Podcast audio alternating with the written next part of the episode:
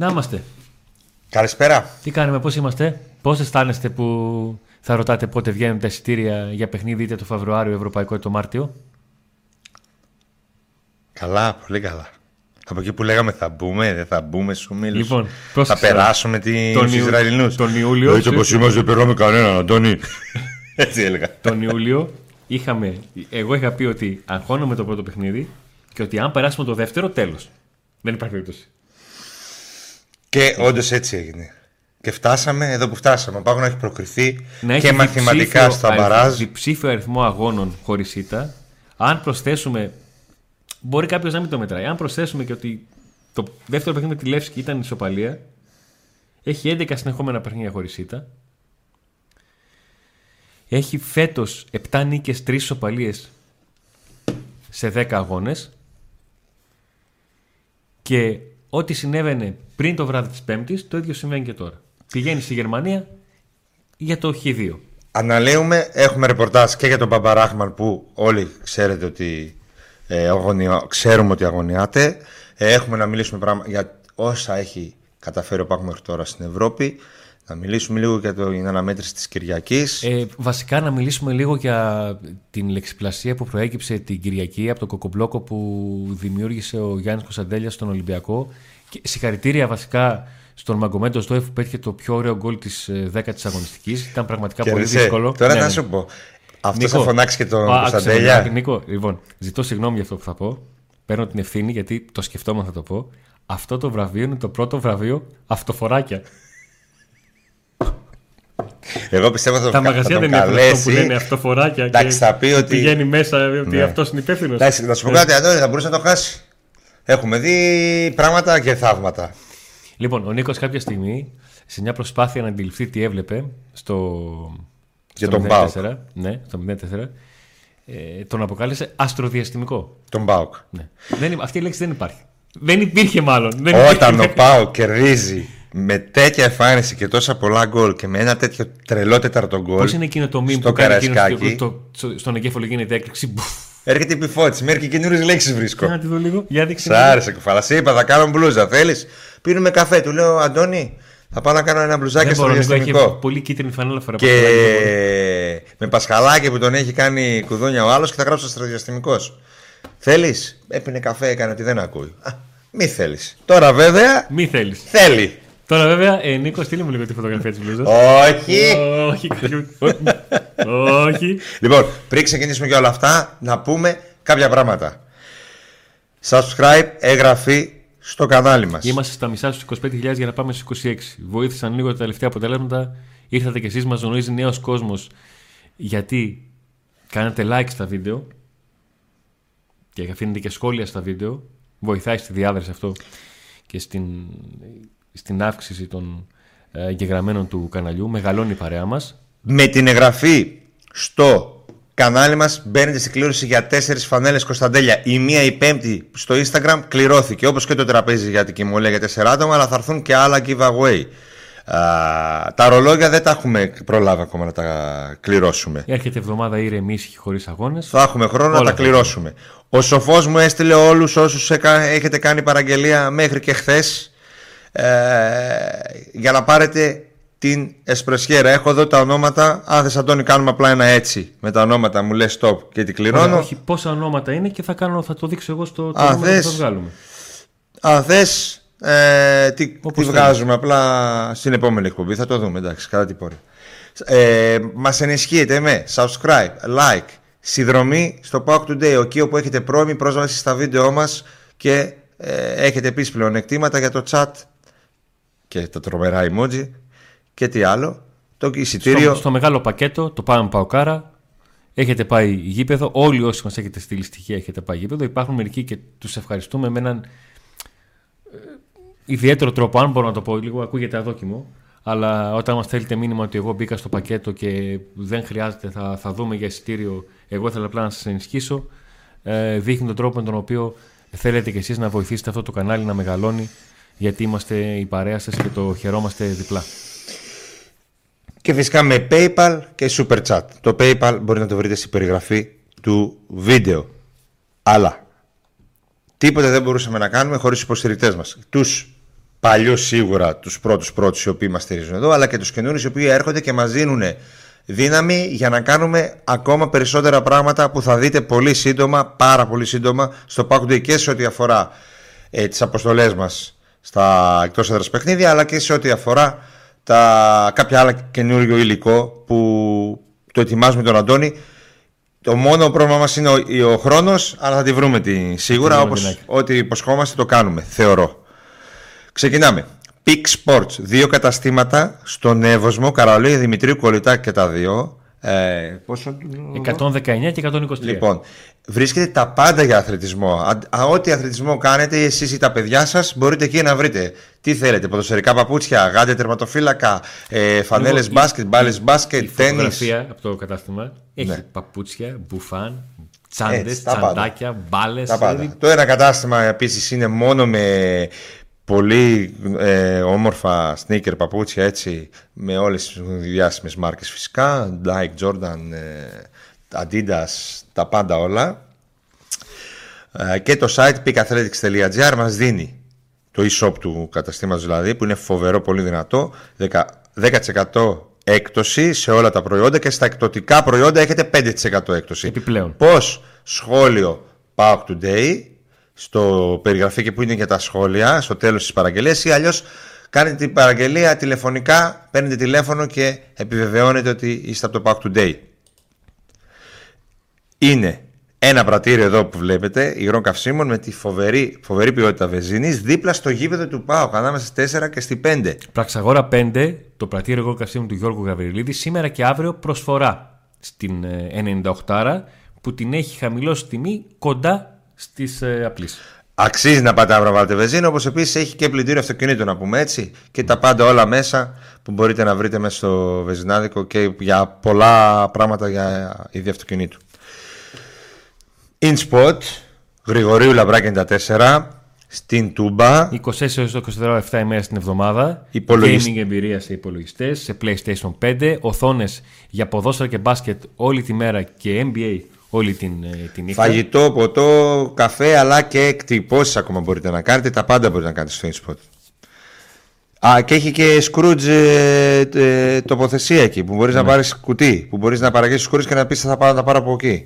Κροκόδειλος, τυραμισού μπύρα δεν έχει πλέον, τελείωσε το βαρέλι. Έχει άλλη καλή.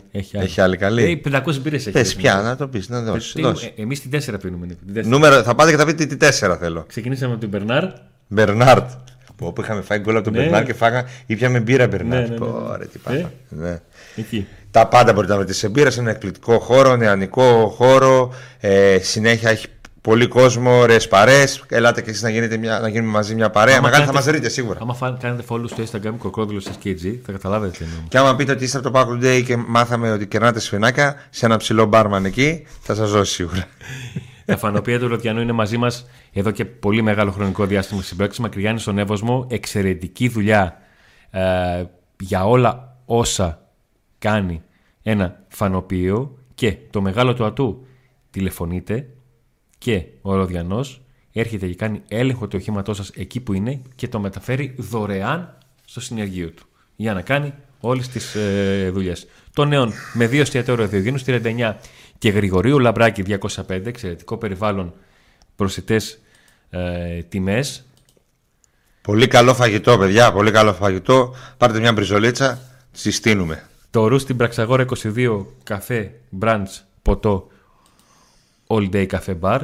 Ο Σοφός που μας έχει προσφέρει και την εσπρεσιέρα, η οποία θα κλειωθεί ανάμεσα σε εσάς που έχετε κάνει παραγγελία το τελευταίο χρονικό διάστημα από τις 26 Οκτωβρίου μέχρι και τώρα, με δωρεάν, με το εκπτωτικό κουπόνι το Today, τη λέξη Today.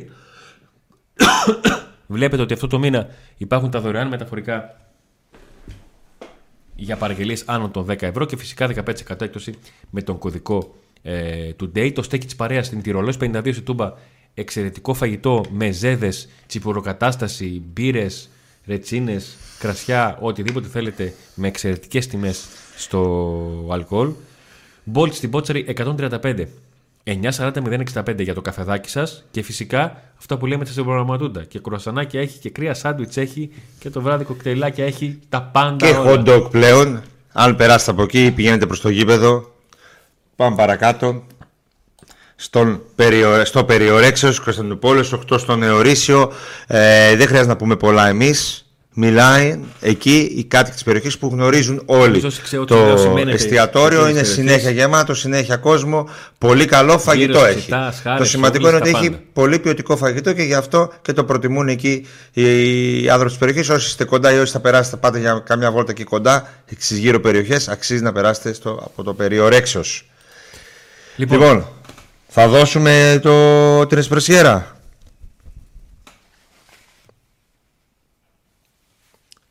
Είναι και αυτός αστροδιαστημικός μαζί με τον ΠΑΟΚ. Θες να τη δώσουμε? Είναι και αυτός αστροδιαστημικός. Ναι. Πόσα νούμερα είναι? Λοιπόν, θα πεις ένα νούμερο από το...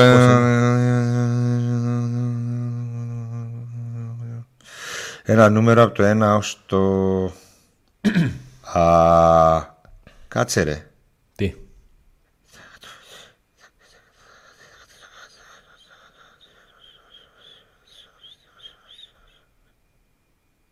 1 από το 1 στο 30 κάτι.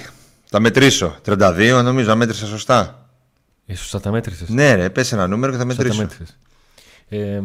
Παιδιά, όπως καταλαβαίνετε, τη στιγμή που έχει τον αστροδιαστημικό και εγώ έχω τη φανέλα, θα πω το 7. 1, 2, 3,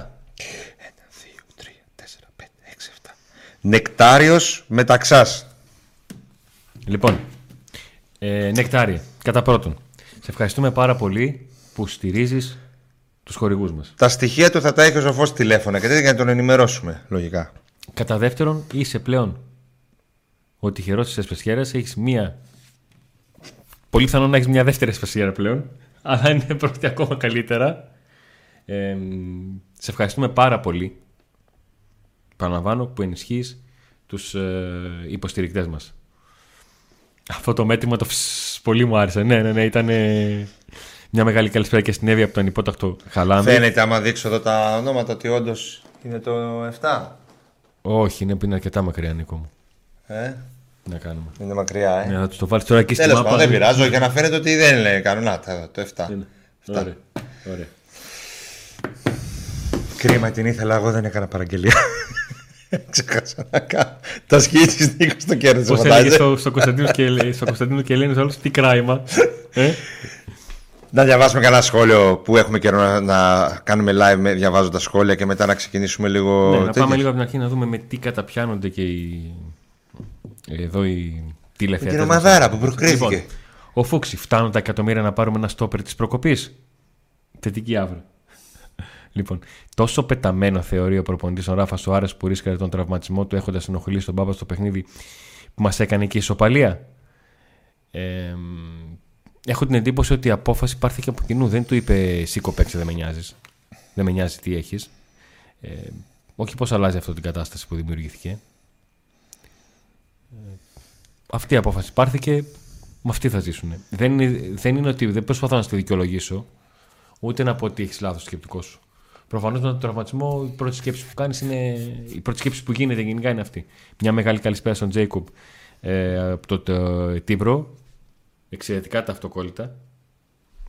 Ούτε αυτά μου τα λέει. Ούτε αυτά μου, δεν τα έχω δει τίποτα. Ναι. Λέει εξαιρετικά τα αυτοκόλλητα, δεν μου είπε ότι μου ήρθαν. Στο όνομά μου ήρθαν, δεν με ενδιαφέρει. Και το άλλο που έστειλες αυτός τα έχει. Τίποτα, εγώ τίποτα. Ο Γιώργος λέει τι μπλουζάρα είναι αυτή.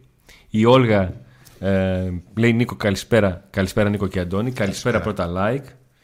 Εδώ είναι οι καλησπέρες. Καλησπέρα σε όλη την ασφάλεια παρέα από Χανιά, λέει ο Αντώνης. Καλησπέρα, για να είμαστε ειλικρινείς, δεν πίστευα ότι μπορούμε να μπούμε στους ομίλους το καλοκαίρι. Δεν είσαι ο μόνος. Είχαμε όλοι τις αμφιβολίες μας. Εγώ σου είπα, εγώ το έλεγα από την αρχή, τις είχα μέχρι το δεύτερο παιχνίδι. Θεωρούσα ότι αν ο Πάκου φτάσει σε εκείνο το σημείο, είχα μια εμπιστοσύνη στο Ράζvan Λουτσέσκου. Καλησπέρα σε μένα, κολλάει σε μένα ή σε όλους? Όχι, δεν κολλάει όπως σου είπαν και οι υπόλοιποι και εμείς εδώ δεν βλέπω να έχουμε κάποιο θέμα, όλα καλά. Πολλά like, όλοι like, αλλιώς ο Κωνσταντέλης θα ξανακάνει κάτι αστροδιαστημικό. Μόλις μπήκα live, θέλω αμέσως την μπλούζα του Νίκου. Λοιπόν, παιδιά, σας το λέω τώρα. Εάν έχουμε πάνω από 30 μηνύματα, όταν κλείσει η εκπομπή, γιατί δεν κονσέρβα, που να λέει θέλω την μπλούζα του Νίκου. Α, όχι αυτούς που είναι ζωντανοί, οι υπόλοιποι. Ναι, μετά. Και αυτοί που είναι ζωντανοί, μετά τις 9 θα μπουν και θα γράψουν σχόλια. Τι, θα την κληρώσουμε?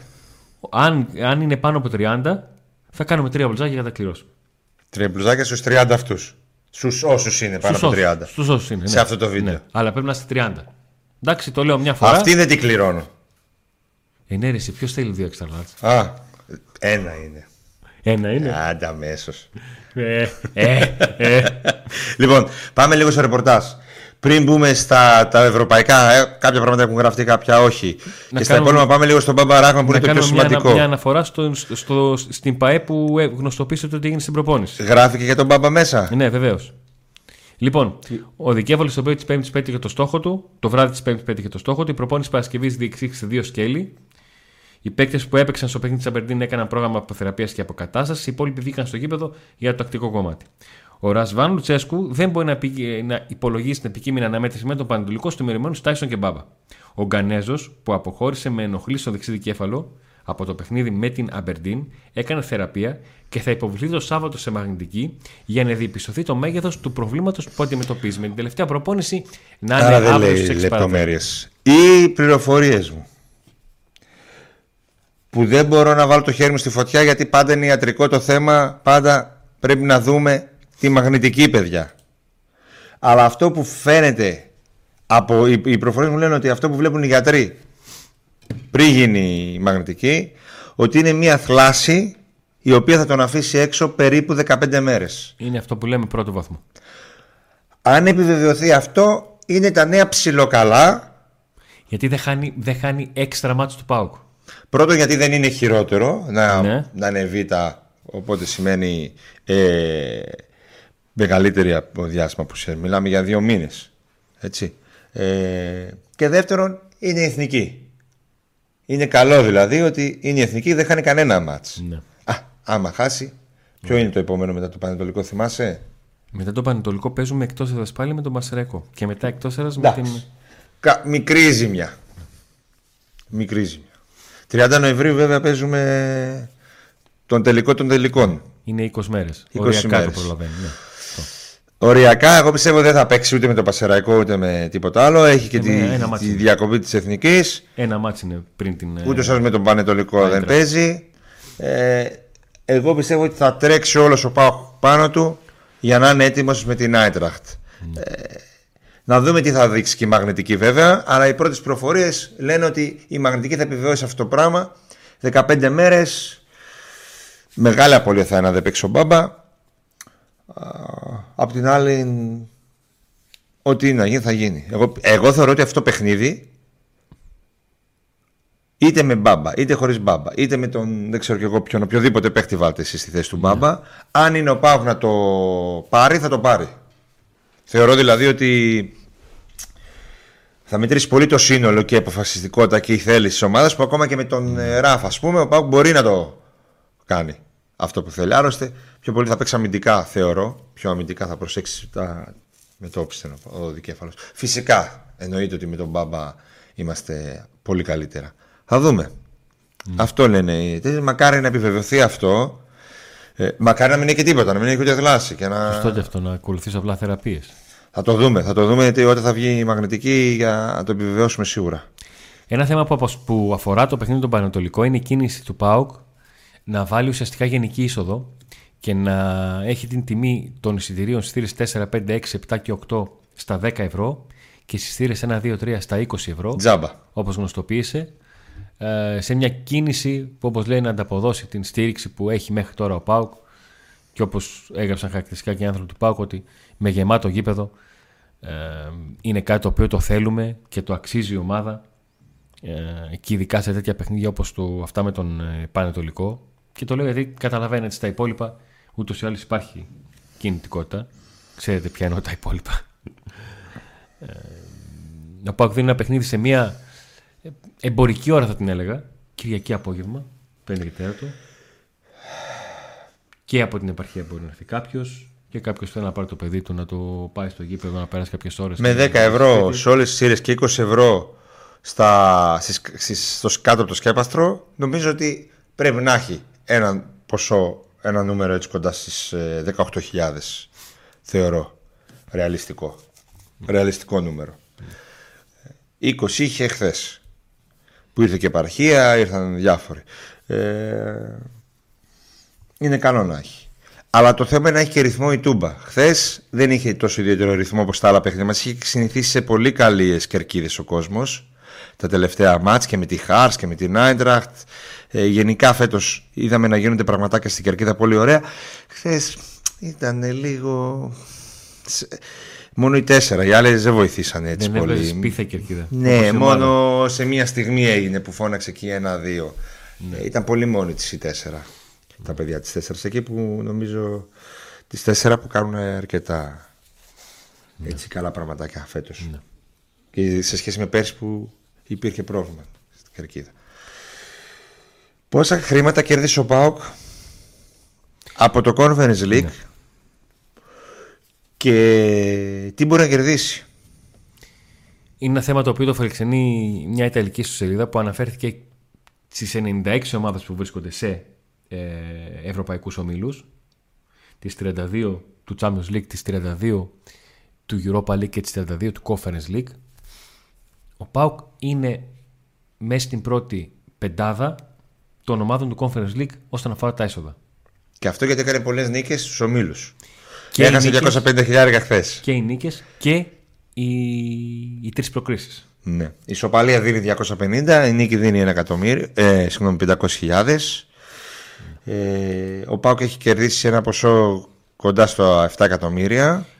Ο ΠΑΟΚ έχει κερδίσει 6.632.500 ευρώ. Οι υπόλοιπες ελληνικές ομάδες έχουν κερδίσει 8 εκατομμύρια ο Ολυμπιακός και από 10 εκατομμύρια η ΑΕΚ και ο Παναθηναϊκός, με την ΑΕΚ να είναι στα 10,8 και τον Παναθηναϊκό στα 10,1. 6.600 όμως ο ΠΑΟΚ θα πάρει και το Market Pool, το οποίο είναι κοντά στα 2, λίγο λιγότερα από 2 εκατομμύρια. Άρα θα πάμε γύρω στα 8 και εκατομμύρια ευρώ. Είναι το ποσό που θα βάλει ο ΠΑΟΚ στα ταμεία του. Κάποια στιγμή τώρα θα πληρώσει η UEFA. Δεν υπολογίζονται αυτή τη στιγμή τα λεφτά με την πρόκριση που έχει πάρει ο ΠΑΟΚ. Σε αυτά τα λεφτά δεν είναι μέσα το ποσό. Δεν είναι μέσα το ποσό της πρόκρισης, γιατί δεν έχει καθοριστεί η θέση. Ναι, γιατί αν βγει πρώτος θα πάρει άλλο 1 εκατομμύριο. Άλλο ποσό παίρνει στους πρώτους, άλλο ποσό παίρνει στους δεύτερους. Να πούμε όμως, να θυμίσουμε ότι ο Ιβάν Σαββίδης από αυτά τα χρήματα έχει δώσει περίπου 800.000. Και παραπάνω. Μπορεί και εκατομμύριο σε πριμ. Και παραπάνω. Έτσι. Βέβαια, να πούμε ότι σε αυτά τα έσοδα δεν μιλάμε για έσοδα εισιτηρίων, έτσι. Όχι, καθαρά. Τα χρήματα που δίνει η UEFA είναι στην ομάδα σε σχέση. Είναι τα μπόνους της UEFA αυτά. Ναι. Με την πορεία της. Είναι ένα ποσό σημαντικό. Είναι ένα ποσό το οποίο στο τέλος της ημέρας σκέφτεσαι ότι ο ΠΑΟΚ και ο Ιβάν Σαββίδης το επένδυσε το καλοκαίρι και εντός εικόνων το παίρνει πίσω. Αυτό που λέω, το παραπάνω το παίρνει πίσω. Αυτό που λέω δεν είναι η λογική του ότι μαζεύομαι και τέτοια. Επένδυσε ένα ποσό. Αποδεικνύεται ότι πρέπει να επενδύσεις, και αν επενδύσεις θα τα πάρεις διπλά και τριπλά. Αν δεν επενδύσεις και λες θα μπω μήλους και μετά να πάρω, καληνύχτα, δεν θα μπεις. Επένδυσες έστω και αργά και κατάφερε ο ΠΑΟΚ να πάρει και βαθμούς και χρήματα καλά από τους ομίλους. Και θα πάρει κι άλλα. Παίζεται άλλο 1 εκατομμύριο από 2 μάτς. Είναι με Άιντραχτ και Ελσίνκι. Είναι 1 εκατομμύριο. Είναι 500 και 500 νίκη. 250-250 ισοπαλία. Συν το ποσό που θα πάρει αν βγει πρώτος ή δεύτερος. Έτσι. Άρα υπάρχουν ακόμα αρκετά χρήματα για το ΠΑΟΚ. Καλά λεφτά.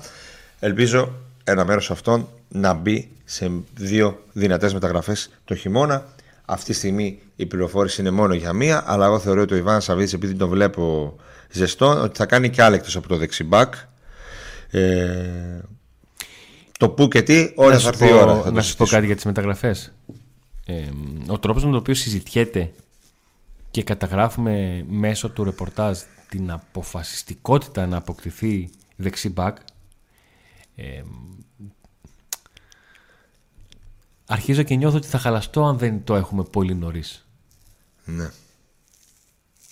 Δεν λέω ότι ξέρω κάτι, ότι ο ΠΑΟΚ κλείνει, είναι έτοιμος να τον κάνει ράνι. Ο ΠΑΟΚ σίγουρα μιλάει. Και να τον έχει... Σίγουρα μιλάει, έχει βρει στόχους και σίγουρα... Αλλά με τον Ιανουάριο να είναι γεμάτος, από 4-5 του μήνα να δίνεις παιχνίδι, με τον ΠΑΟΚ να ξέρει την ανάγκη του. Όσο πιο νωρίς ξέρει, τόσο καλύτερα. Και να έχει βγει προς τα έξω, ότι έχει ψάξει, έχει χτυπήσει πόρτες, έχει λίστες, τις οποίες τις έχει μικρύνει και αυτά. βάσει αυτού, ναι, τον θέλω μέχρι τις 10 Ιανουαρίου εδώ. Να δείξω ότι παιδιά έψαξα, βρήκα, έκανα, πήρα, προχωράω. Όσοι θέλετε την μπλούζα, δεν μετράνε αυτά που γράφετε τώρα στο chat. Μετά που θα κλείσουμε στα σχόλια, θα πρέπει να γράψετε, τι να γράψετε, αστροδιαστημικός. Ναι. Τη λέξη αστροδιαστημικός, όχι τώρα στο chat. Μετά, αφού κλείσουμε την εκπομπή. Και όσοι βλέπετε κονσέρβα, και αυτοί και εσείς το ίδιο. Αστροδιαστημικός. Γράφετε αστροδιαστημικός. Είναι μια τάκα που μου ήρθε έτσι μέσα στους πανηγυρισμούς για τον ΠΑΟΚ. Για τον ΠΑΟΚ που ρίξε 4 στον Ολυμπιακό στο Καραϊσκάκη. Και τη ιδίασα και με την εκτόξευση του αστροδιαστημικού ΠΑΟΚ. Το τέταρτο γκολ, αυτή την γκολάρα του αστροδιαστημικού Οζντόεφ. Γιάννη Κωνσταντέλια που έδωσε το γκολ, το βάλε ο Οζντόεφ, έδωσε φοβερή assist και γκολ δώρο στον Οζντόεφ, ο οποίος πατάει περιοχή, βρίσκει δίχτυα. Το είχα δει και όταν τον κοιτούσα όταν ήρθε. Είναι ένας παίκτης ο οποίος το έχει τον γκολ, έχει και το σουτ. Περιμένω να δω σουτάκια, δεν έχω δει πολλά. Γενικά ο ΠΑΟΚ είπαμε ότι όσο θα περνάει ο χρόνος θα γίνεται και καλύτερος. Τώρα το χθεσινό μάτς,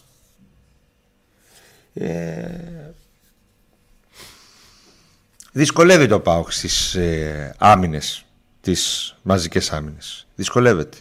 Ωστόσο, έκανε... Ειδικά όταν δεν του βγαίνουν πράγματα τακτικά. Ωστόσο, είχε 20 τελικές. Και να σου πω και κάτι, επειδή πλέον οι τελικές έχουν μονάδα μέτρησης. Δεν θα σε πάω στα Άγιους γκολ, θα σε πάω σε κάτι ενδιάμεσο.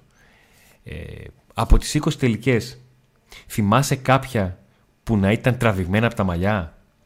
Ένα σούτ από τα 30 μέτρα που δεν είχε. Κάποια σούτ φύγανε πολύ μακριά, αλλά γενικά ήταν όλα μετρημένα, ζυγισμένα. Ήταν ωραίες προσπάθειες. Ο ΠΑΟΚ έπαιξε ωραίο ποδόσφαιρο. Ατύχησε γιατί έγιναν κάποια ατομικά λάθη, κάποια λάθη των διαιτητών. Θεωρώ το δεύτερο γκολ είναι απαράδεκτο, γιατί κατά τη διάρκεια του αγώνα δεν το είδα, παιδιά. Αλλά το δεύτερο γκολ έπρεπε να δοθεί φάουλ πολύ νωρίς και κάρτα. Αν όχι κόκκινη, σίγουρα κίτρινη. Είναι χτύπημα εκτός φάσης επίτηδες στο Σαμάτα. Εκεί σταματάει το παιχνίδι και δεν είναι το φάουλ. Αν είχε μπει γκολ, νομίζω, και όχι φάουλ, θα το είχε πάρει πίσω το VAR και θα είχε πει το διαιτητή γύρνα και δώσε φάουλ εκεί και κάρτα στον αντίπαλο. Το πέναντι, εξακολουθώ να υποστηρίζω ότι ήταν πέναντι. Του Κωνσταντέλια, εξακολουθώ να υποστηρίζω ότι ήταν πέναντι, γιατί τσιμπάει την μπάλα και τον πατάει. Τέλος συζήτησης. Όχι, πέφτει εύκολα. Όχι, δεν ξέρω εγώ. Δεν υπάρχουν αυτά. Με βαρ. Ή θα λέμε με βαρ ή θα λέμε βαρ. Ο ΠΑΟΚ έχασε, αδικήθηκε. Ακυρώθηκε γκολ του ΠΑΟΚ για 3 εκατοστά offside. Άρα, ό,τι λέει το βαρ. Τι το βαρ τι λέει. Ακριβώς αυτό. Και δεν ξέρω γιατί δεν τον φώναξε. Να το δει. Εν πάση περιπτώσει, ήταν κάποιες μικρές λεπτομέρειες που έκαναν τον ΠΑΟΚ να φέρει τελικά ισοπαλία, αλλά δεν θεωρώ ότι πρέπει να τα βάψουμε μαύρα ή ότι ήταν άσχημη εικόνα ή οι παίκτες δεν θέλησαν. Πρόσεξε. Εμένα μου έκανε εντύπωση αρνητική ο τρόπος με τον οποίο ο Λουτσέσκου προσπάθησε να υπεραμεινθεί. Που αρχικά σου φλάσσε την ευρωγή και παιδιά προκριθήκαμε, και μετά είπε ότι δεν θέλω να δεχτώ αρνητική ερώτηση. Δεν ασχολούμαι με αυτό, δεν με ενδιαφέρει καθόλου αυτό το θέμα. Καταλαβαίνω ότι ο μεγάλος αντίπαλος του Ράζvan Λουτσέσκου αυτό νιώθει. Ο μεγάλος αντίπαλος του Ράζvan Λουτσέσκου νιώθει ότι είναι το αρνητικό κλίμα που μπορεί να δημιουργηθεί. Και το πολεμάει όσο μπορεί και όπως μπορεί, ακόμα και με αυτόν τον τρόπο που επέλεξε. Δεν παίρνω θέση για αυτό το θέμα, δεν με απασχολεί καθόλου αυτό. Εγώ θέλω η ομάδα να παίζει καλά, να έχει σωστό rotation, σωστές αλλαγές, να παίζουν αυτοί που πρέπει να παίζουν. Αυτό δεν με ενδιαφέρει καθόλου, ούτε το θεωρώ και πολύ αρνητικό αυτό που έκανε ο Λουτσέσκου. Καλά είπε. Ήθελε εκείνη τη στιγμή να προστατεύσει τα αποδυτήρια και την ομάδα του. Θέλει όσο δυνατόν να έχει καλύτερη ψυχολογία. Να πω ότι η Αμπερντίν, γιατί σήμερα πριν έρθω εδώ, ναι, έβλεπα φάσεις από όλα τα highlights όλων των αγώνων του ομίλου μας. Όχι και των προηγούμενων αγώνων. Λοιπόν, η Αμπερντίν δυσκόλεσε πάρα πολύ την Άιντραχτ.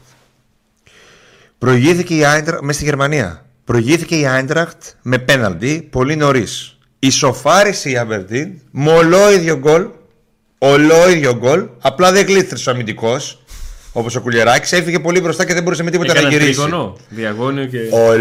Βάλτε το και δείτε το. Ολόιδιο γκολ από τα δεξιά, ολόιδιο γκολ.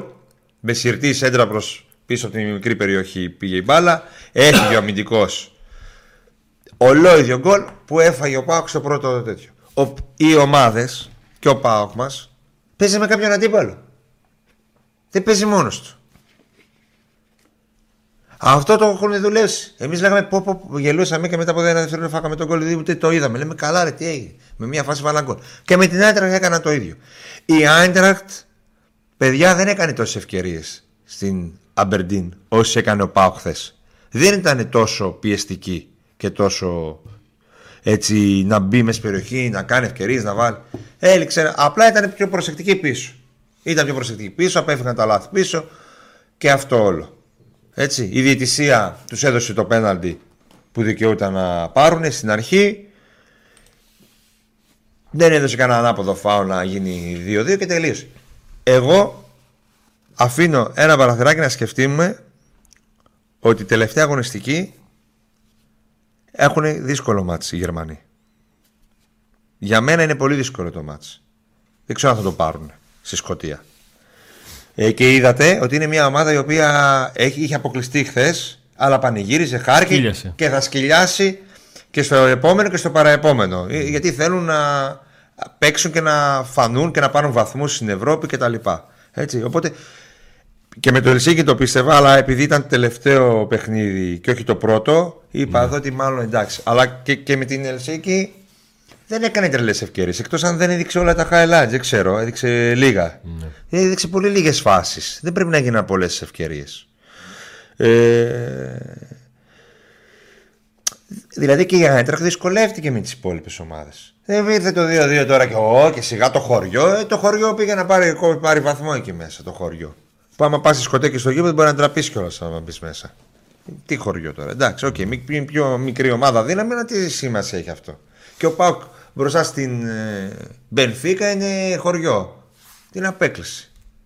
Δεν παίζει μόνο στο ΠΑΟΚ. Λίγο άραγμα τώρα. Δεν γίναμε η Ρεάλ Μαδρίτης. Είδαμε και τις άλλες ελληνικές ομάδες. Τι κάνανε. Οι οποίες έρχονται στο conference σιγά σιγά. Ας έρθουνε. Μπορεί να έρθουν και όλες. Ναι, μπορεί να έρθουν και όλες. Ας έρθουν. Καλύτερα να έρθει παρά ο Άγιαξ. Δεν μπορώ άλλο Άγιαξ. Γιατί είναι ένας από τους δύο να έρθει. Μα άμα βγούμε δεύτεροι και περάσει ο Άγιαξ ως τρίτος, με τον Άγιαξ θα παίξουμε. Δηλαδή δεν θα δεις την κλήρωση Άγιαξ και θα πεις. Μισό. Όταν υπάρχει στην ίδια κληροτίδα ο Άγιαξ και ο ΠΑΟΚ, γίνεται ορισμός. Μπράβο. Δεν γίνεται κλήρωση. Αν και φέτος είναι ο χειρότερος Άγιαξ όλων των εποχών. Και μπορεί γι' αυτό να μην κληρωθούμε μαζί τους. Και να την περάσει πούδρα άλλος. Και είδα και τα μάτς σήμερα. Άγιαξ ΠΑΟΚ. Χτύπησες. Είδε το μαζοχόμετρο. Και τι είδα. Ότι μετά τον double που πέφτουμε με τον Άγιαξ, παίζουμε με τον καλύτερο Άγιαξ ίσως των τελευταίων 20 χρόνων. Όλοι αυτοί οι παιχταράδες, ναι, όλοι αυτοί παίζουν τώρα σε μεγάλες ευρωπαϊκές ομάδες, στη Champions League. Ζήγεχ είχε μέσα, δεν ξέρω και εγώ τι είχε. Δηλαδή είχε αστροδιαστημικούς ποδοσφαιριστές ο Άγιαξ εκείνη τη χρονιά. Και ο ΠΑΟΚ το πήγε σε ένα 2-3 με τον διαιτητή, το θυμάστε και αυτά και αυτά. Ήταν πολύ άτυχος ο ΠΑΟΚ εκείνη την ημέρα που κληρώθηκε. Βασικά ήταν άτυχος στην κλήρωση που κληρώθηκε με εκείνον τον Άγιαξ. Γιατί είδα και το άλλο με τον... Πώς να πω που μπήκε το γκολ του απευθείας από τα πλάγια. Η σέντρα σουτ μπήκε γκολ που βγήκε ο τερματοφύλακας. Δεν ήταν τόσο καλός εκείνος ο Άγιαξ. Ναι. Δεν είχε αυτός τους παίκτες που είχε το 11. Ναι. Το 10, συγγνώμη. Τι λέω, ρε. Το 20. 19. Και το 10 ακόμα δεν είχε τους παίκτες που είχε το. Είχε το Σουάρς, αλλά δεν ήταν η ομάδα που ήταν το 19. Το 19 είχε ομαδάρα και ο Πάκο τον κοίταξε στα μάτια με ένα μπίσεσβαρ αστροδιαστημικό. Έπαιξε μια ομάδα που λίγους μήνες πριν είχε κερδίσει ένα 4-3 στο Μπερναμπέου. Ναι. Φέτος είναι χάλια μαύρα. Φτάνει με τον Άγιαξ. Ναι, φτάνει, κάτσε. Φτάνει το μαράζι, φτάνει με εμένα, δεν με ξανακάνει. Άστο. Υπάρχει περίπτωση την Κυριακή ο Πάοκ να είναι πάνω από τέταρτος? Όχι. Δεν θα σκοντάψει, δεν θα λες, δεν θα έχουμε κανένα με Άκη Παναθηναϊκό, κανένα περίεργο. Όχι. Κοίταξε. Εάν καταφέρει η Κηφισιάνα μετά την ΑΕΚ να πάρει βαθμό για τον Παναθηναϊκό, γιατί όχι. Να μειώσει δηλαδή την απόσταση από την κορυφή ο ΠΑΟΚ, που είναι τώρα στους 5 βαθμούς. Οκ. Okay. Η Λαμία, καλή ομάδα. Η Λαμία είναι καλή ομάδα, ναι. Θυμίζουμε ότι όλες οι ομάδες προέρχονται από ευρωπαϊκά παιχνίδια και δύσκολα κιόλας. Ναι. Πανετολικός. Πανετολικός το δίχως άλλο. Κοίταξε. Το φοβάσαι το μας. Μπορεί να άμα το συζητάω με συναδέλφους στην Αθήνα και το εκφράζω σε τέτοια μέσα, νομίζω ότι με κοιτάζουν και με λένε ότι είμαι αλαζόν. Μπορεί να μου πούνε ότι είμαι αλαζόνας και αυτά. Αλλά νομίζω ότι οι περισσότεροι πλέον καταλαβαίνουν τι λέω, ότι σε αυτά τα μάτς τα πάντα εξαρτώνται από τον ΠΑΟΚ. Από την άποψη ότι έχω δει τον ΠΑΟΚ το πώς συμπεριφέρεται, γιατί για να πάρει ο Πανατολικός αποτέλεσμα στον ΠΑΟΚ, δεν πρέπει μόνο ο Πανατολικός να πάει ένα κλικ την απόδοση του πάνω. Θα πρέπει να κατεβάσει και ο ΠΑΟΚ τα στάνταρ του. Αυτό είναι το όλο θέμα. Ναι. Γι' αυτό λέω ότι τα πάντα εξαρτώνται. Πριν από διακοπή. Είναι πριν από διακοπή. Πάντα το σκεφτόμαστε αυτό. Είναι παιχνίδι στο οποίο λείπει ο Τάισον. Και ο Μπάμπα. Ο Τάισον όσες φορές έχει λείψει δεν έχουμε κερδίσει. Δηλαδή και στην Φιλαδέλφια που έπαιξε ως αλλαγή. Και ο Μπάμπα. Σημαντική απώλεια. Όλη η αριστερή γραμμή και η αριστερή γραμμή η οποία λειτουργεί καλά με αυτούς τους δύο. Και έλεγα χθες στο βίντεο της κριτικής ότι είναι εξαιρετικός ο τρόπος που αξιοποιεί το περιθωριοτικό του μυαλό Τάισον, ο οποίος είναι παράδειγμα για κάθε ποδοσφαιριστή και κάθε αθλητή, με τον τρόπο με τον οποίο έχει διαβάσει και έχει αποκωδικοποιήσει το παιχνίδι του Μπάμπα. Του ταιριάζει πάρα πολύ. Ντεσπότοφ. Αυτό που θέλω να δω, τώρα πριν πεις Ντεσπότοφ θα το έλεγα, είναι το πώς θα διαχειριστεί ο Λουτσέσκου το δίδυμο Ντεσπότοφ Ζίβκοβιτς. Ντεσπότοφ Ζίβκοβιτς Κωνσταντέλιας. Ναι, το δίδυμο αυτό. Το αν θα ξαναπάει τον Ζίβκοβιτς αριστερά και τον Τσεπότοφ δεξιά. Αυτό είναι ένα ερώτημα. Δηλαδή, πλέον δεν είναι το θέμα το πώς θα διαχειριστεί τον Τσεπότοφ, σε ποια παιχνίδια τον βάζει. Ναι. Το θέμα είναι το πώς θα διαχειριστεί την κοινή παρουσία Ζίβκοβιτς-Τσεπότοφ. Ναι, θα μου πείτε μέσα στο παιχνίδι μπορεί να αλλάζουν πλευρά και οι δύο. Θα επιστρέψουμε είτε με τον Οζντόεφ. Περιμένουμε να δούμε και πιστεύω θα δούμε στην αποστολή τον Μάρκος Αντώνιο και ίσως να το δούμε και να αγωνίζεται. Μπροστά θα δούμε λογικά το Σαμάτα, ο οποίος Σαμάτα στο γκολ, στο φάουλ που δεχόμαστε, δεν σηκώνεται στο τείχος.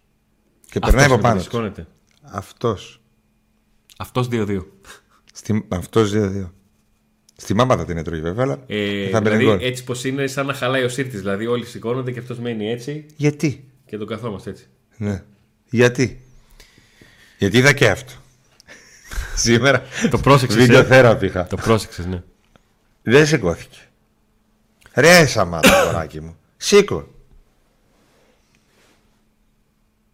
Δεν είναι κακό.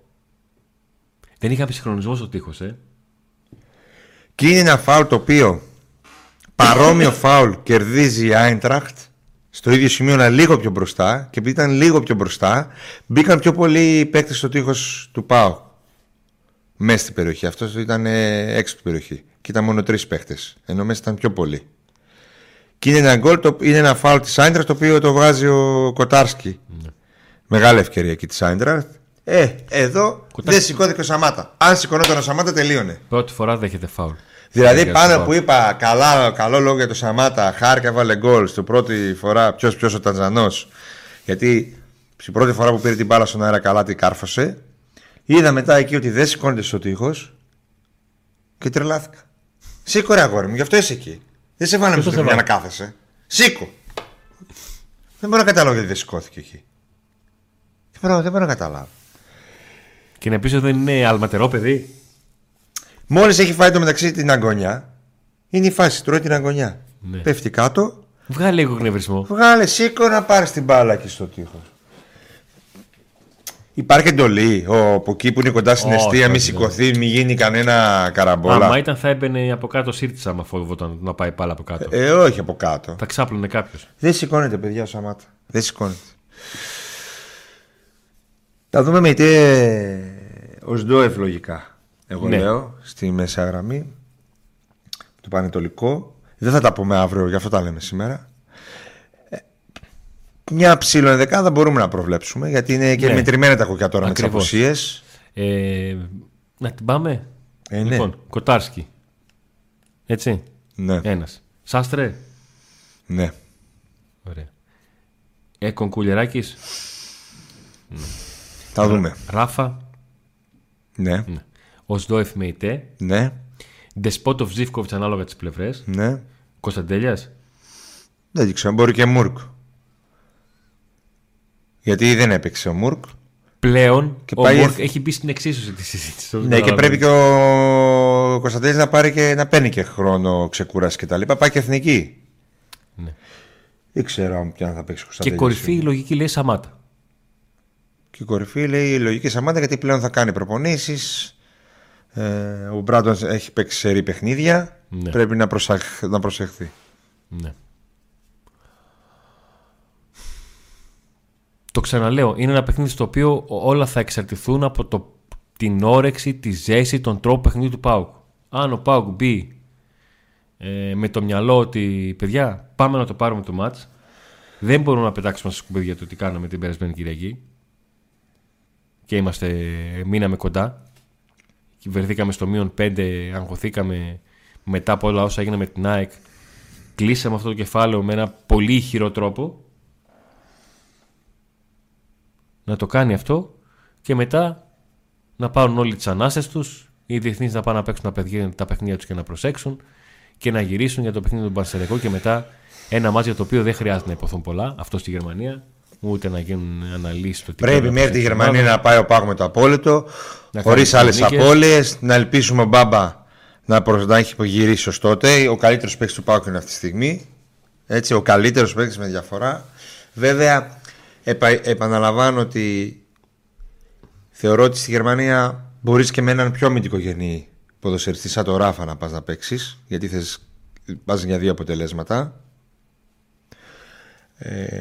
Οπότε εντάξει, σίγουρα θα είναι αρνητικό ότι δεν θα παίξει ο καλύτερος παίκτης. Απ' την άλλη, θεωρώ ότι ο ΠΑΟΚ μπορεί και χωρίς τον Μπάμπα να πάρει αποτέλεσμα εκεί. Η Άιντραχτ δεν είναι καμιά υπερομάδα να φοβηθείς τόσο πολύ. Δεν είναι. Τι να πω τώρα, δεν είναι μπάγκερ, δεν είναι. Θα σου πω κάτι, Νίκο. Μετά το παιχνίδι στο Καραϊσκάκη, όχι λόγω του σκορ του 0-4, όχι λόγω του σκορ, αλλά καθαρά για τον τρόπο με τον οποίο μαζί με το παιχνίδι με την Άιντραχτ ο ΠΑΟΚ τακτικά έδειξε πράγματα, θεωρώ ότι ο ΠΑΟΚ μέσα στη σεζόν επιτέλους απέκτησε εμφανίσεις σημεία αναφοράς. Ναι. Δηλαδή, στο παιχνίδι με την Άιντραχτ και στο παιχνίδι τον Ολυμπιακό, που είναι το ένα εντός έδρας και το άλλο εκτός έδρας, που πάντα έχουν διαφορετικές προσεγγίσεις στα δύο μάτς, έστω και αν και στα δύο ΠΑΟΚ δεν πήγαινε ως το φαβορί. Ναι. Ο ΠΑΟΚ έδειξε μια τακτική προσήλωση σε τέτοιο βαθμό που με πείθει ότι μπορεί να την βγάλει ακόμα κι αν δεν παίζει ο Κωνσταντέλιας, ακόμα κι αν δεν παίζει ο Μπάμπα. Αντώνη, αυτή την προσήλωση την έχει βγάλει από την πρώτη μέρα, το πρώτο προκριματικό μέχρι το τελευταίο μάτι σήμερα, εκτός από το Παπαρένα.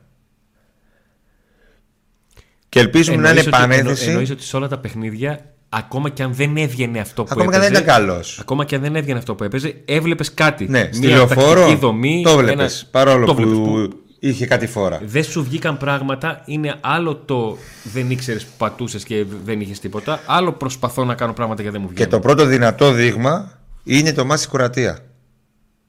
Που ήταν ακόμα νωρίς. Έχεις δίκιο που το ξεχνάω. Σε αυτό έχεις δίκιο. Φοβερή η τακτική προσέγγιση ενός ΠΑΟΚ που ήταν ανέτοιμος, με απώλειες. Έτσι. Δεν είχε τους μέσους του. Και φάσεις δέχτηκε. Δεν είναι ότι έκανε το τέλειο μάτς, αλλά τακτικά ήταν σωστός, γιατί δέχτηκε φάση αλλά και απείλησε.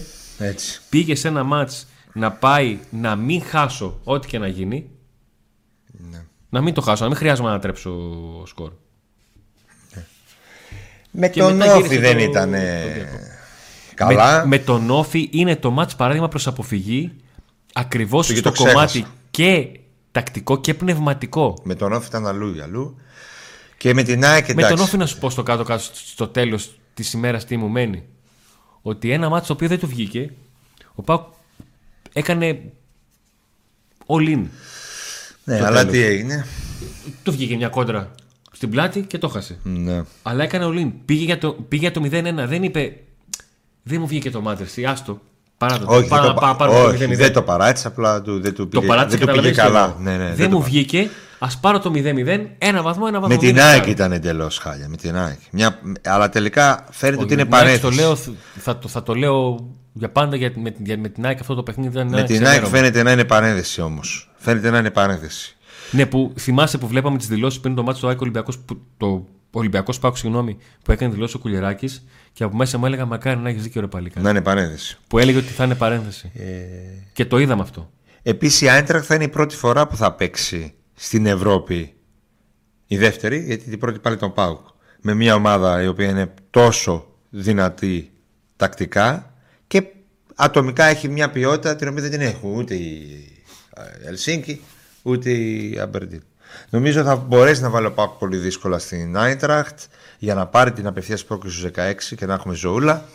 Αλλά το σημαντικό είναι την Κυριακή πριν τη διακοπή να μην αχωθεί, να μην το πάει στο γκολ, να πάρει μια νίκη, να επιβεβαιώσει την καλή του κατάσταση, να χαρεί και ο κόσμος, να περάσει όμορφα και να περιμένουμε την επανέναρξη του πρωταθλήματος με χαρά και ανυπομονησία θετική. Να πάμε εκδρομούλες στα Σέρας. Ναι.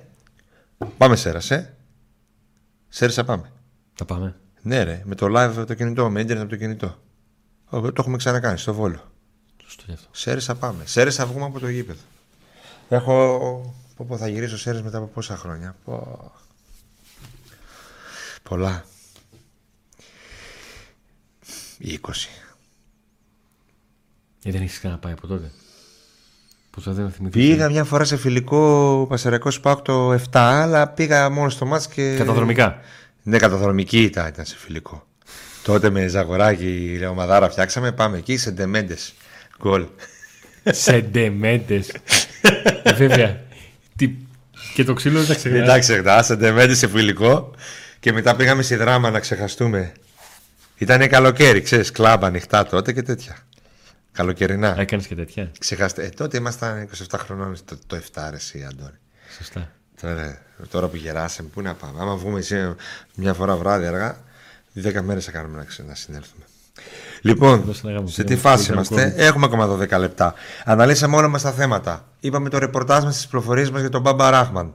Επαναλαμβάνω, οι πληροφορίες μας λένε ότι πάει μάλλον για κανένα 2 εβδομάδες έξω. Θα το προλάβει μάλλον το μάτς με την Άιντραχτ, αλλά περιμένουμε και τη μαγνητική. Αυτό είναι κάποιες πρώτες ενδείξεις από ό,τι βλέπουν οι γιατροί. Η μαγνητική θα δείξει ξεκάθαρα πράγματα. Θα κάνουμε λίγο υπομονή. Μίλησαμε εδώ για τα οικονομικά δεδομένα, πόσα χρήματα πήρε ο ΠΑΟΚ στην Ευρώπη. Βαθμούς πήρε αρκετούς, θα τον βοηθήσουν στις επόμενες κληρώσεις. Όπως είπαμε και στην προηγούμενη εκπομπή, θα γίνουν κάποια αναδιάρθρωση στο Champions League και στις άλλες διοργανώσεις που μπορεί να ευνοήσουν το ΠΑΟΚ όσο παίρνει βαθμούς, όσο κερδίζεις από εδώ και πέρα.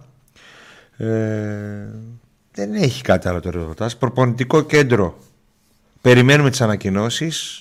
Ακριβώς, γιατί μέσα στην εβδομάδα έγιναν γνωστές οι σκέψεις του Ιβάν Σαββίδη για το προπονητικό κέντρο και την επόμενη μέρα αυτών έγινε γνωστό ένα ραντεβού, μια συνάντηση ανάμεσα σε ανθρώπους του Ιβάν Σαββίδη και τον Δήμαρχο Θέρμης.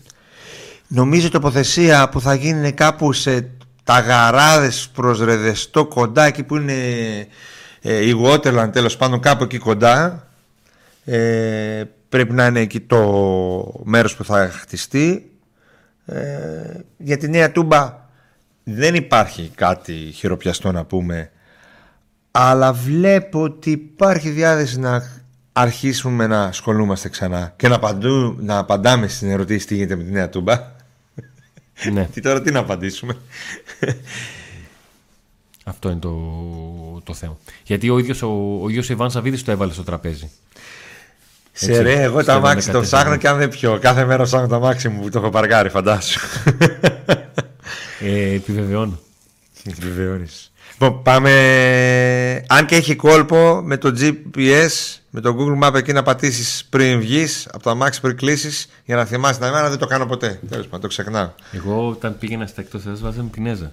Ναι, βάζεις ποινέζα, πάρκινγκ. Λέει κιόλας πάρκινγκ. Και το έχεις μόνιμα. Και πατάς πάρκινγκ, ένα κουμπί τσάκ και ακουμπάει αμέσως.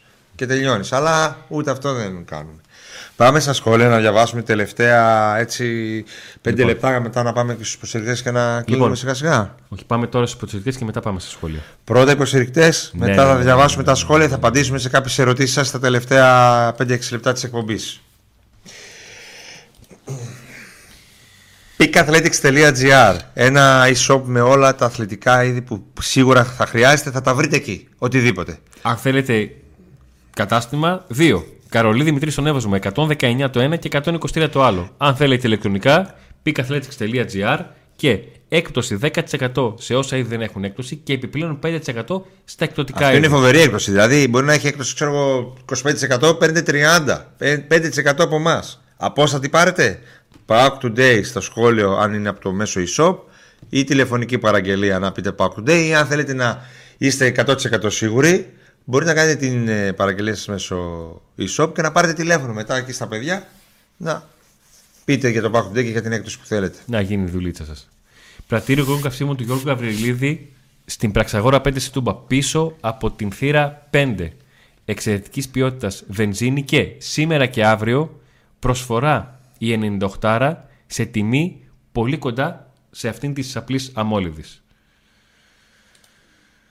Ίνσπο Τριανδρίας Λαμπράκη 94, 24 έως το 24 ανοιχτό, 7 μέρες την εβδομάδα, gaming εμπειρία σε υπολογιστές και PlayStation 5, τηλεοράση για ματσάκια 24 έως το 24, ποδόσφαιρα μπάσκετ τη μέρα και τα NBA τη νύχτα και φυσικά και φαγητό και ποτό και τα πάντα για να κάτσετε όσες ώρες θέλετε. Κροκόδειλος στη Βοσπόρου 1 με μεγάλη ποικιλία από μπύρες. Και με τη λέξη PAOK Today έρχονται και σφινάκια, να το ξέρετε, σας το θυμίζουμε. Φανοπηρία Ροδιανός υπόκτηση Μακριγιάννη στον Εύωσμο με δωρεάν μεταφορά και έλεγχο του οχήματός σας στο συνεργείο. Εξαιρετική δουλειά. Μιλάμε για ένα φανοπείο το οποίο εδώ και πολλά χρόνια έχει καταθέσει τα διεπιστευτήριά του στον χώρο του. Το Νέον με δύο εστιατόρια, ένα δίπλα στο γήπεδο της Τούμπας στη Διογένους 39 και ένα πάνω από το γήπεδο της Τούμπας στην Λαμπράκη 205. Εξαιρετικό περιβάλλον, προσιτές τιμές. Το Ρου στην Πραξαγόρα. All day καφέ bar, καφέ brunch και ποτό. Η Παύλα Σοφός.gr. Ήδη κληρώθηκε μία εσπρεσιέρα αξίας άνω των 100 ευρώ σε έναν από όσους κάνατε αγορά και χρησιμοποίησατε τον εκπτωτικό κωδικό Today. Νεκτάριος Μεταξάς. Ο Νεκτάριος Μεταξάς αξιοποίησε την προσφορά του υποστηρικτή μας και έχει κερδίσει και μία εσπρεσιέρα. Να μας στείλει μήνυμα στο paoktodaymedia@papaki.gmail. paoktodaymedia@papaki.gmail.com. Το email μπορεί να βρείτε και στην περιγραφή. Αν δεν μας στείλει θα το βρούμε εμείς, έχουμε τα στοιχεία του μέσω της παραγγελίας που έκανε στο Σοφό. Το στέκι της παρέας, τυρολόις 52, τσιπουροκαταστάσεις με ζεδάκια. Και στα ματσάκια μπορείτε να πάτε, παιδιά, να βλέπετε εκεί τα μάτς με πολύ φτηνή μπύρα και τα υπόλοιπα ποτά και καλό φαγητό. Bolt, καφές, κρουασάν, κρύα σάντουιτς και κοκτέιλ. Και πακέτο και μαζί σας take away. Τα πάντα όλα και hot dog πλέον στο Bolt. 940-065. Και όσοι είστε προσδρήσιο και στις γύρω περιοχές, περιορέξεως, ένα ψητοπολείο με σούβλες, σχάρες, τα πάντα γύρους, όλα, μπέργκερ, τα πάντα όλα. Κωνσταντινούπολεως 8 στο Νέο Ρήσιο, 72008 και 72045. Όταν θα πηγαίνουμε στο νέο προπονητικό κέντρο, θα περνάμε. Ναι. Βέβαια. Στις προπονήσεις που θα βλέπουμε, δεν θα κάνουμε εμείς, γιατί άμα φάμε, τι προπονήσεις θα κάνουμε. Άμα φάμε. Λοιπόν. Όσοι βλέπετε το βίντεο, κονσέρβα, και όσοι το βλέπετε live, μετά μόλις τελειώσει η εκπομπή, σχόλιο με τη λέξη άστροδιαστημικός, ο ΠΑΟΚ αλλά και ο Ντέλιας, άστροδιαστημικός, μπαίνετε στην κλήρωση για 2-3 μπλουζάκα, πώς θα κάνουμε, 3 είπες. 3, αλλά να είστε πάνω από 30. Αν δω 20 σχόλια, τι να κλείσω. Αν δεν θέλετε. Τι. Πάνω από 30 σχόλια με τη λέξη στερεοδιαστημικός, τότε όλοι εσείς θα μπείτε στην κλήρωση για τρία. Ξανύχτηκες, Αντώνη, με τρία μπλουζάκια. Όχι, τη δικιά μου δεν τη δίνω. Άλλες. Άλλωστε, εμένα είναι extra large. Εσείς είστε. Άπλες είμαστε. Δεν μασάμε. Ναι. Την Κυριακή όλη η Τούμπα να είναι γεμάτη, είναι το μήνυμα του Ίγκλη. Και θα πάμε λίγο στα σχόλια. Πάνε από τα πιο πρόσφατα στα πιο παλιά, γιατί δεν βρούμε άκρη, λέω εγώ. Αντώνη Νίκο, συγχαρητήρια. Ωραία. Αυτό διάβασε που είναι για μας. Αντώνη Νίκο, συγχαρητήρια. Μετά δεν ξέρω τι λέει.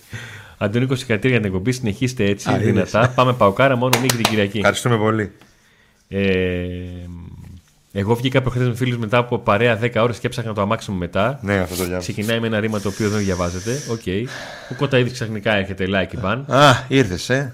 Κουφάλιτσα. Λοιπόν. Το ότι δεν σηκώνεται ο Σαμάτα το είδατε στο βίντεο ή από ρεπορτάζ. Μπορεί στο να ξεγελάει η κάμερα. Δεν ξεγελάει. Το είδα και στο replay 100 φορές. Από πάνω περνάει. Δεν περνάει από δίπλα. Σύνδεσμος Ντίσσελντορφ Πατριαρχείο Γιαννιτσών. Έχουμε θέμα με την ΑΕΚ που με τις άλλες ομάδες δεν έχουμε σε τόσο βαθμό. Ελμένου του κάνει out coach ξεκάθαρα του Λουτσέσκου. Κάτι πρέπει να κάνει στα επόμενα μάτς ο Ρουμάνος. Χαιρετίσματα στους Invaders στο Ντίσσελντορφ, σε όλα τα παιδιά εκεί. Η βασική και πιο αποτελεσματική επιθετική προσέγγιση για το τρέχον διάστημα είναι αυτή του τρίτου γκολ με τον Ολυμπιακό. Ναι. Κοίταξε.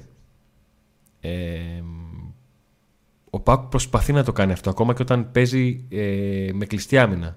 Αλλά άμα ανοίξουμε το τακτικό κομμάτι τώρα παραπέντε, δεν μας κρυπλένει. Θα γίνουν αυτά μέσα στην διακοπή. Πλάκα-πλάκα Ζήφκοβιτς έχουμε να δούμε από την έξοδο με τον Άγιαξ της Υπήρου. Από την Τρίπολη. Ναι. Έπαιξε μετά την Τρίπολη. Δεν θυμάμαι. Του Πας ήταν πριν την Τρίπολη. Δεν το θυμάμαι τώρα αυτό. Αυτό που το τελευταίο μας που θυμάμαι με Ζήφκοβιτς είναι με τον Αστέρα Τρίπολης το 2-2, το περσινό. Από 2-0-2-2 στις καθυστερήσεις. Ο Ράζvan έχει 10 μήνες στον Τάισον και ο Τάισον έχει σχεδόν 5 μήνες στον Μπάμπα και είναι μαζί. Ναι, αλλά έχουν κολλήσει γιατί παίζει ρόλο και το ποδοσφαιρικό μυαλό που έχει ο Τάισον. Να αντιλαμβάνεται, να συνεργάζονται πάρα πολύ. Υπήρχαν στιγμές χθες που ήταν μαζί και νόμιζε ότι ένας θα κλείψει την μπάλα με τον άλλον, αλλά ξαφνικά χώριζαν και έκαναν τα σχεδιασμούς. Άσχετο. Επειδή όπως σου είπα, έβλεπα τις φάσεις. Ναι. Ο άλλος του Παναθηναϊκού τι έπνιξε. Όχι, εγώ μόνο άκουσα ότι ζήτησε συγγνώμη γιατί έκανε λέει γκέλα, έκανε λάθος. Πήγε να την έφαγε κάτω από τα πόδια. Την πήγε να την πάρει και την του φύγε. Αν θυμάμαι, πήγε πρέπει να πέρασε κάτω από τα πόδια του. Έσκυψε να την πάρει, το όπνιξε. Πήγε να την αγκαλιάσει και το όπνιξε. Δηλαδή, άμα το κάνει αυτό Κοτάρσκι. Εδώ τώρα θα είχαμε σχόλια Κοτάρσκι. Μήπως να κάτσει λίγο πάγκο να συνέρθει. Παιδιά, έκανε μεγάλη. Νομίζω ο καλύτερος τερματοφύλακας στο ελληνικό πρωτάθλημα μαζί με τον Κοτάρσκι. Ναι. Δεν είναι. Κι όμως όλοι θα κάνουν ένα τέτοιο. Εγώ θυμάμαι τον Όλιβερ Καν να πάει να τη διώξει την μπάλα ενώ την είχε στην κατοχή του ξαφνικά αυτή παίρνει κατρακύληση. Τον Νόιερ σε Μουντιάν εκεί με την Ιαπωνία να κάνει. Όλοι θα κάνουν. Παιδιά, λίγο ρεμία αυτή η βλαχονοτροπία του Έλληνα νομίζω πως το Αμπερντίν είναι επίπεδο Πανετολικού, έχει κουράσει. Είναι μια ομάδα πάρα πολύ σκληροτάχλη με πάθος και ιστορία. Μπράβο στην ομάδα. Έχουμε φτάσει κόσμο, έτσι. Έχουμε φτάσει σε ένα επίπεδο ποδοσφαιρικό πλέον στην Ευρώπη που βλέπουμε πάρα πολλές ομάδες να έχουν ταυτότητα, τακτικά. Να στηρίζουν ένα πλάνο. Και να Αντώνη, αν φέτος οι ελληνικές ομάδες δεν κάναν την πορεία που κάνουν ως τώρα, του χρόνου θα ήμασταν επίπεδου Λιχτενστάιν. Εκεί θα φτάναμε με τη βαθμολογία. Πέρσι αποκλειστήκαμε όλοι από κάτι ομάδες. Έτσι. Ναι. Έχει ανέβει το επίπεδο σε όλα τα χώρες. Ας πούμε η Σκανδιναβία. Λέγαμε για την Κοπεχάγη. Τι μπινελίκια έτρωγε ο Πάου για την εμφάνιση με την Κοπεχάγη. Κοπεχάγη τώρα. Έριξε στη United, δεύτερη συνεχόμενη χρονιά παίζει Champions League, δεν θυμάμαι. Γενικά, οι σκανδιναβικές χώρες πλέον παράγουν προπονητές, οι οποίοι τους βλέπουμε στην Premier League κτλ. Σε μεγάλα πρωταθλήματα, ποδοσφαιριστές, οι εθνικές ομάδες όλες πάνε καλά. Κάποτε παίζαμε σκανδιναβικά και λέγαμε εύκολη. Δεν είναι έτσι πλέον. Εμείς πέσαμε πολλά χρόνια. Πήγαμε πολλά χρόνια πίσω τα τελευταία δεκαετία. Και τώρα βλέπουμε φέτος ότι οι ομάδες ενισχύθηκαν, ο ανταγωνισμός έκανε καλό. Αυτό το μονοπόλιο του Ολυμπιακού για πάρα πολλά χρόνια έκανε κακό στο ελληνικό ποδόσφαιρο, στο ελληνικό πρωτάθλημα σε ό,τι αφορά τον ανταγωνισμό. Και βλέπουμε τώρα, επειδή ήρθε το ΒΑΡ, επειδή ήρθαν ξένοι διαιτητές, που του ζήτησε ο Ιβάν Σαββίδης αρχικά, έτσι. Και το ΒΑΡ. Και η συμμαχία ΑΕΚ, ΠΑΟΚ, Παναθηναϊκού, η οποία έσπασε συνέχεια κτλ. Αλλά όλα αυτά που έγιναν με την επανάσταση του ΠΑΟΚ, γιατί έτσι έγινε και κανείς νομίζω δεν το αρνείται αυτό. Μπορεί να ευνοούνται κατά διαστήματα διάφορες ομάδες, αλλά βλέπουμε πιο ανταγωνιστικό πρωτάθλημα και πιο αμφίροπο, και αυτό αναγκάζει τις ομάδες τι να κάνουν, να επενδύσουν σε ποδοσφαιριστές, να φέρουν όλο και καλύτερους παίχτες, γιατί δεν τους φτάνει μόνο να έχουν τη διαιτησία ή μόνο να έχουν κάποιες ομάδες που έχουν καλές σχέσεις κτλ. Αναγκάζονται όλες να επενδύσουν, όλες οι ομάδες, γιατί χωρίς να φτιάξεις πολύ καλή ομάδα δεν θα κάνεις. Σίγουρα δεν θα πάρεις σίγουρα κάτι, και επίσης δεν είσαι μόνος σου. Δεν είναι μία ομάδα που παίζει πλέον μόνη της εξωαγωνιστικά, έτσι ώστε να πει ότι έλα μωρέ, όπως ήταν ο Ολυμπιακός πολλά χρόνια. Τώρα και ο Ολυμπιακός δεν έχει το εξωαγωνιστικό όσο το είχε, και οι υπόλοιποι δεν το έχουν. Όλοι αναγκάζονται να ανεβάσουν την ποιότητα, και αυτό μπορεί να αρχίσει να γίνει κάτι καλό, να βλέπουμε κάτι καλό. Αλλά όχι ότι είμαστε τώρα. Αυτό φέρνει ανταγωνισμό στο ελληνικό πρωτάθλημα, αλλά φέρνει αυτό που είπες, τις πορείες στην Ευρώπη. Αυτό. Και σιγά σιγά ελπίζουμε να δούμε όλο και καλύτερα πράγματα. Τελειώσαμε, πήγαμε και σε ένα λεπτό καθυστερήσεων. Μπήκαμε. Ναι. Σας ευχαριστούμε πάρα πολύ για την παρέα. Σας ευχαριστούμε πάρα πολύ για τις εγγραφές στο κανάλι, για το like στο βίντεο, για τα super chat και τα PayPal που κατά καιρούς μας δίνετε και μας στηρίζετε. Για όλους σας που είστε στην πολύ μεγάλη παρέα των συνδρομητών και έχετε επιλέξει να μας στηρίζετε με ένα από τα 3 πακέτα συνδρομής, με το μεγαλύτερο, το Πάμε Παοκάρα, να σας στέλνει στη Τούμπα σε κάθε εντός έδρας παιχνίδι έναν από εσάς κυκλικά. Ευχαριστήσαμε και τους υποστηρικτές μας, και είναι η ώρα που εγώ ψάχνω εδώ το κουμπί για το intro που σας αρέσει, και ο Νίκος τι λέει? Με την νίκη την Κυριακή, και άντε να δούμε.